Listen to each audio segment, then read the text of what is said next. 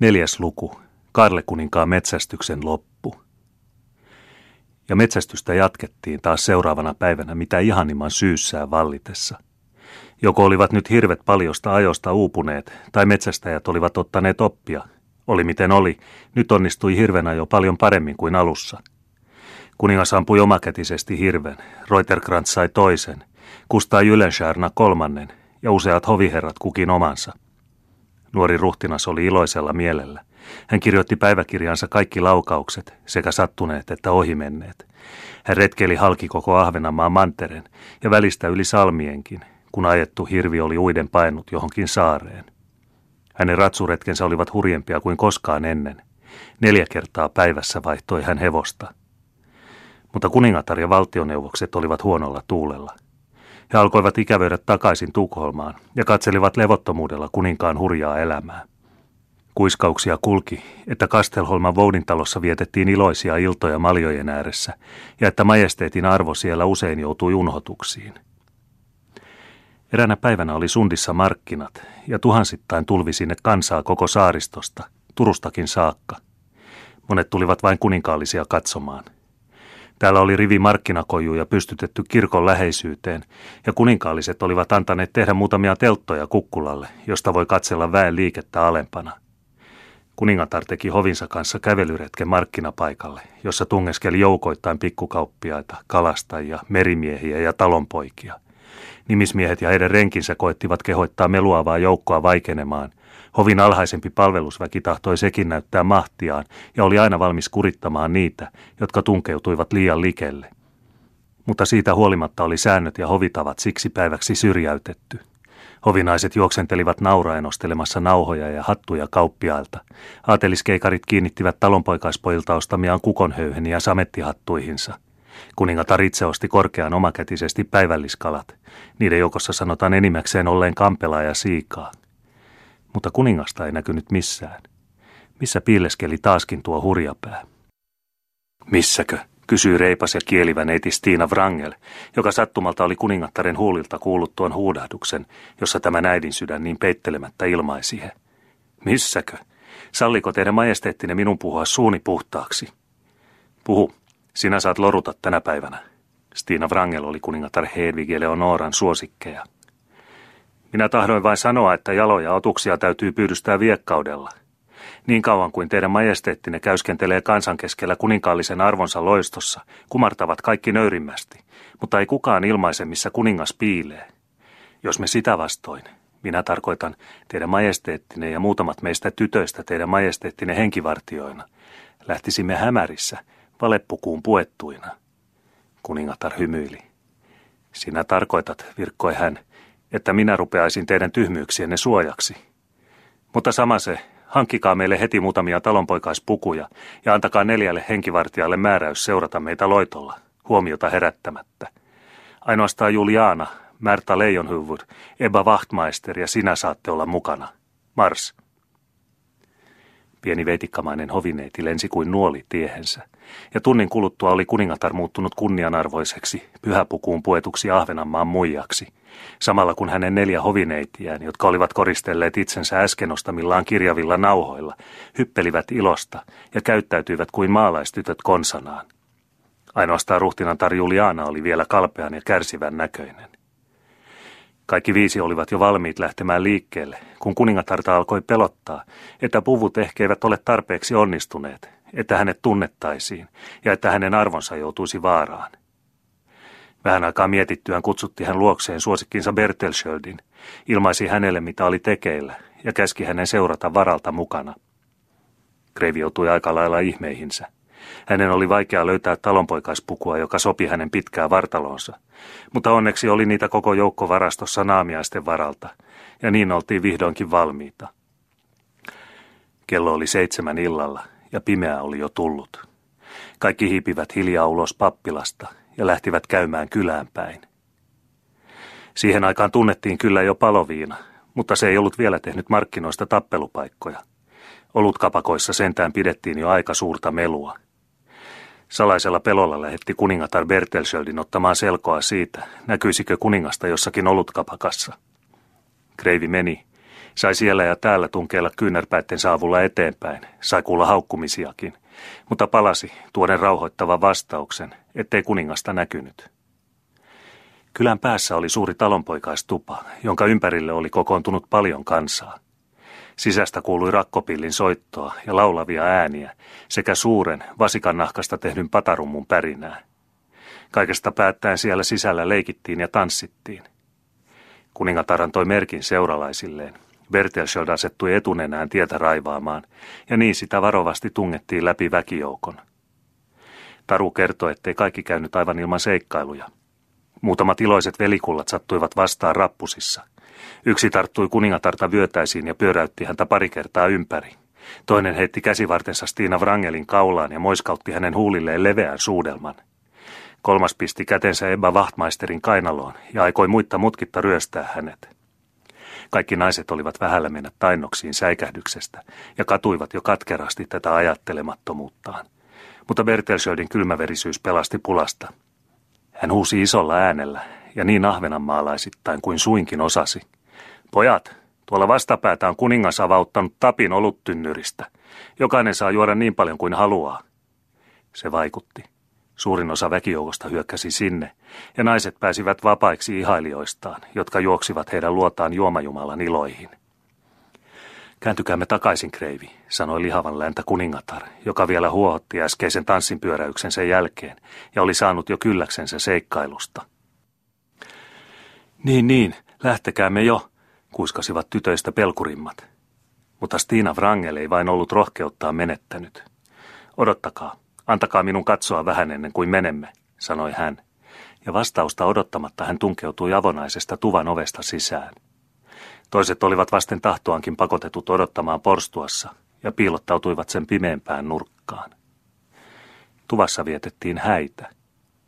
Huone oli jotakuinkin suuri ja täynnä kansaa, niin että vain keskellä lattia oli avonainen paikka, jossa tanssileikkejä leikittiin. Rakkopillin puhaltaja puhalsi kovasti ja kauan, minkä keuhkot kestivät. Kun hän väsyi, yltyivät tytöt laulamaan ja sillä välin pärisi rumpu.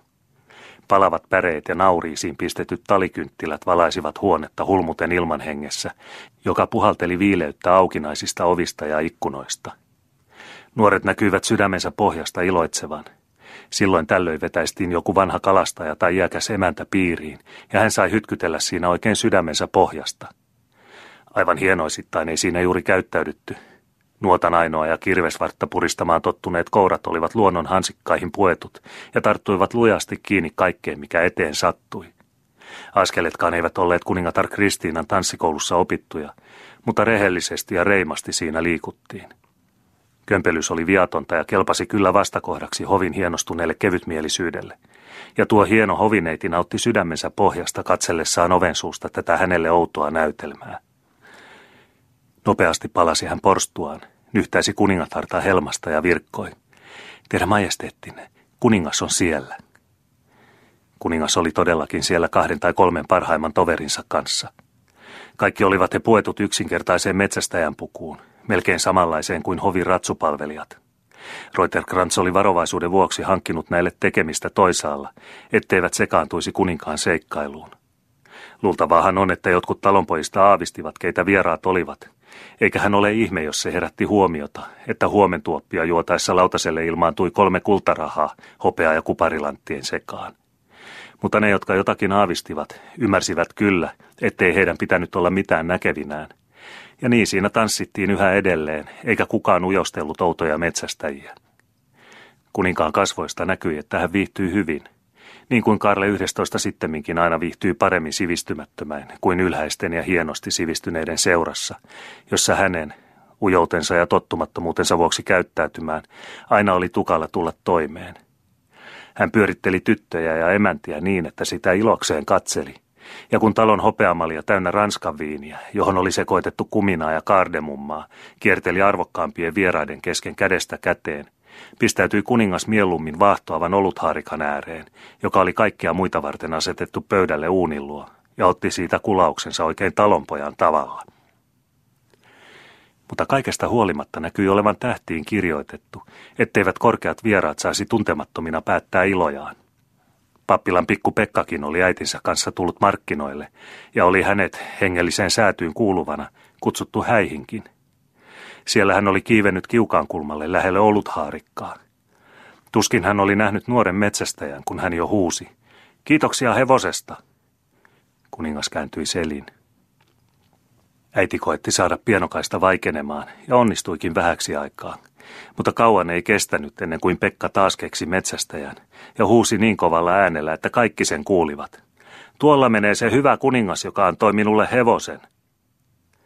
Lapsi oli lausunut julki sen, mitä useat häävieraista olivat jo kauan aavistaneet. Läsnäolijat alkoivat hämillään ollen katsella toisiaan, ja pian huomasivat vieraat metsästäjät, että heidän ympärilleen oli muodostunut tyhjä piiri lattialle, ja että hääväki asettui heitä tarkastelemaan tarpeellisen välimatkan päähän. Kohtaan toi kuningas ystävilleen merkin, ja he vetäytyivät ovelle päästäkseen huomaamatta tiehensä. Mutta tieto hänen läsnäolostaan oli lentänyt kuin kulovalkea suusta suuhun ja ehtinyt ulos kartanollekin, josta väkeä nyt tulvi sisään näkemään edes vilahdukselta nuorta herraa ja kuningasta. Tungos ovessa kävi niin suureksi, ettei kukaan päässyt sisään eikä ulos, ja siinä seisoi nyt kuningas hämillään ja nolona, miettien miten parhaiten pääsisi pälkähästä. Samaan aikaan olivat kuningatar, ruhtinatar Juliana, Bertelsköld ja hovineidit tunkeutuneet ovelle kuningasta nähdäkseen ja joutuivat nyt kiinni niiden väliin, jotka tahtoivat sisään ja niiden, jotka tahtoivat ulos – Saltvikin pappilan nuori emäntä olisi hänkin tahtonut vetäytyä pois, hämillään sitä häiriöstä, minkä hänen poikansa oli aikaan saanut. Mutta lapsi pelästyi ja alkoi itkeä. Vieressä seisovan merimiehen tuli sääli pienokaista. Hän otti hänet syliinsä ja asetti olkapäälleen auttaakseen häntä ahdingossa. Nyt oli Pekka miestä mielestään, istuessaan aikamiehen pään tasalla, ylempänä kaikkia muita. Hän silmäili ympärilleen kuin kuningas valtaistuimeltaan, ja lopulta sattuivat hänen silmänsä muutamiin henkilöihin, jotka hän luuli tuntevansa vanhastaan. Varo itseäsi, äiti. Tuolla on se ilkeä kreivi, joka tahtoi tehdä sinulle pahaa kotona. Sattumalta seisoi kuningas lähellä. Hän oli juuri äsken tuntenut pienokaisen ja saanut todistuksen tuosta huomiokyvystä, jonka usein tapaa teräväpäisissä lapsissa. Mitä sanot sinä, kysyi kuninkaallinen metsästäjä ja tarttui poikaa käteen. Niin, niin, puheli pienokainen mielissään. Luuletko, etten sinua tunne? Sinä olet kuningas ja tuolla seisoo kreivi ja tuolla seisoo ruhtinatar, joka oli kamarissa silloin, kun sinä olit meillä. Kyllä minä tunnen teidät, vaikka ette te tunne minua. Kuningas seurasi silmillään sitä suuntaa, jonne poika sormellaan osoitti, ja luuli tuntevansa talonpoikaisvaatteihin puetun ruhtinatar Julianan, vaikka tämän kasvot olivatkin puoleksi peitetyt valkeaan päähineeseen. Oliko hän kamarissa, kun minä olin teillä? Kysyi kuningas, jonka ääni hiukan vavahti. Mitä tyhmyyksiä sinä latelet, Pekka, kuultiin äidin kuiskaavan. Tässä on sinulle vehnästä. Äiti koitti sulkea suun Pekalta. Mutta pienokainen vain yltyi puhumaan, kun sai vehnästä. Olipahan se kamarissa silloin, kun sinä söit viiliä ja potkasit rikki minun puupolleni. Ja sitten raapasi äiti sitä käteen niin, että veri vuoti. Ja sitten sanoi äiti Kreiville, se on minun sisareni, sanoi hän. Ei äidillä ole mitään sisarta. Sillä välin oli Bertelschöldin onnistunut raivata naisilleen tie väkijoukon läpi. Kaikki korkeat vieraat pääsivät vihdoinkin ulos, ja kuningatar, joka ei enää voinut hillitä vihansa, tarttui poikaansa käsivarteen ja kuiskasi. Teidän majesteettinne, tällä tavalla kun Ruotsin kuningas ylläpitää arvoaan kansan silmissä. Kuningas punastui ja kuiskasi yhtä hiljaa. Teidän majesteettinne, Kreivi Huurn on aina asettanut korkean esimerkkinne seurattavakseni. Mutta kuka on tuo valkeapäähineinen nainen, joka myöskin on kunnioittanut tätä juhlaa läsnäolollaan? Hän on tuleva kuningatar, jota syystä kyllä ovat tulevan kuninkaan poikamaisuudet huolestuttaneet. Sanokaa sitten terveisiä tuolle tulevalle kuningattarelle, että tuleva kuningas, tuo sietämätön nulikka, joka ei välitä muusta kuin hevosista, koirista ja sotamiehistä, ei tahdo tehdä häntä nukeksi nukelle. Ei teidän majesteettinne, Tuosta tulevasta kuningattaresta ei tule koskaan kuningatarta, ei ainakaan Ruotsissa, ellei hän tahdo odottaa minun seuraajaani. Ja sen sanottua riensi kuningas pois, ja kuningatar jäi kummissaan ja vihoissaan miettimään tapausta, josta hän ei käsittänyt alkua eikä loppua. Ei ollut muuta jäljellä kuin hiljaa hiipiä takaisin pappilaan, Taru ei tiedä, tapahtuuko matkalla enää mitään muita seikkailuja, ja luultavaa on, että yhden miehen rohkeus ja viiden naisen viekkaus riitti kaikkia vaaroja torjumaan. Mutta hääkansa, joka oli yhtä hidastuumaista kuin muutkin Suomen asukkaat, oli vasta kuninkaallisten poistuttua päässyt selville, mikä kunnia heidän tietämättään oli häätalolle tapahtunut. Ja nyt vasta purkausi sen rakkaus kuninkaalliseen huoneeseen ilmoille kaikuvana hurraahuutona, joka kuului illan tyynessä aina pappilaan saakka. Mutta Saltviikin Kreeta painoi vedet silmissä pikku Pekkansa rintaansa vasten ja virkkoi. Onneton lapsi, sinä olet rikkonut kruunun. Pekka hämmästyi vähän, vaikkei hän mitään ymmärtänyt. Mutta sen verran hän kuitenkin ymmärsi, että hän oli tehnyt jotakin pahaa. Hän seistä tökötti vähän aikaa hyvin mietteissään. Sitten sanoi hän, älä ole vihainen äiti. Kuningas rikkoi hevoseni ja antoi minulle toisen sijaan. Jos minä olen rikkonut hänen kruununsa, niin teen minä hänelle toisen sijaan. Älä nyt ole vihainen äiti, älä. Kreta hymyili. Mitäpä ei lapsi luulisi osaavansa. Mutta varmaa on, ettei ruhtinatar Julianasta tullut Karle 12 äitiä. Kuka tietää, miltä olisi Pohjoismaissa näyttänyt, jos niin olisi käynyt. Tuli päivä, jolloin tuo Ruotsin kuningattareksi aiottu nainen luki itselleen onneksi, kun voi peittää hairahduksensa kauppiaan nimen suojaan. Kun hänen täytyi vaihtaa sen kruunun loisto, joka hänen nuorena ollessaan oli hänen päänsä päällä kimallellut, väkinäiseen maanpakolaisuuteen, tahrattuun nimeen, katumukseen ja unhotukseen. Kaunis ruhtinatar Parka, kuka heittää päällesi ensimmäisen kiven? Mutta palatkaamme luomaan viimeinen silmäys kuninkaan metsästykseen. Syyskuun kuudes päivä vuonna 1671 oli määrätty lähtöpäiväksi. Kuningatar ja valtioneuvokset lähtivät iloisin mielin Ahvenanmaan rannoilta, mutta kuningas ja kaikki nuorimmat hovin jäsenet heittivät kaipauksella hyvästinsä vapaalle elämälle raittiin luonnon ja metsien helmassa – Kuiskaltiin, että jotkut nuoremmat aatelismiehet olivat aikoneet täällä julistaa kuninkaan täysi-ikäiseksi vuotta ennen laillista aikaa ja samalla itsevaltiaaksi. Tämä tuuma ei kuitenkaan toteutunut. Ja hyvä oli, että niin kävi. Yksi valta ennätti tulla vielä sittenkin, kun sen aika oli valmis. Kuninkaallisten käynnin johdosta tapahtui useita laupeuden töitä. Kirkot ja köyhät lienevät saaneet melkoisia lahjoja. Kirkonkirjat, jotka ison vihan aikana hävisivät, eivät niistä mitään tiedä. Muuan Ahvenanmaan reippaimmista metsästäjistä, joka oli kaatanut hirveen ja joutunut kuolemaan syypääksi, sai armon kuninkaalta. Hirviä korkeine komeine sarvineen nähtiin vielä 40 vuotta tämän jälkeen Ahvenanmaan lehdoissa. Mutta iso viha, joka tuhosi niin paljon, tuhosi nekin. Vuonna 1710, kun vihollista odotettiin, surmattiin suurin osa niistä Ruotsin hallituksen käskystä. Lihat suolattiin ja nahkoista tehtiin sotisopia Karle 12 ratsumiehille – Vihollinen ampui loput. Sen jälkeen harhaili vielä yksi ja toinen hirvipari entisillä laitumilla, kunnes vuonna 1778 viimeinen hirvi ammuttiin Flaakan tilalla Lemlannin pitäjässä. Tämä Karle 11 ensimmäinen retki Suomeen oli myöskin viimeinen. Kuninkaallinen fregatti oli valmiina nostamaan ankkurinsa. Sadat liput liehuivat sen mastoissa. Veneet työnnettiin rannasta – Nuo lukuisat joukot, jotka yltympärinsä seisoivat rannoilla ja veneissään soutelivat lähtöä katsellen, kohottivat tuhatkertaisen hurraahuudon rakastetulle kuninkaalleen, ja fregatin kanunat vastasivat. Kun viimeisen laukauksen savu oli haihtunut, nähtiin kuninkaan paljastetuin päin heiluttavan hattuaan jäähyväisiksi. Ja kohta uursi komea laiva leveään uomansa laineeseen, joka kullalle kimalteli iltaruskon paisteessa.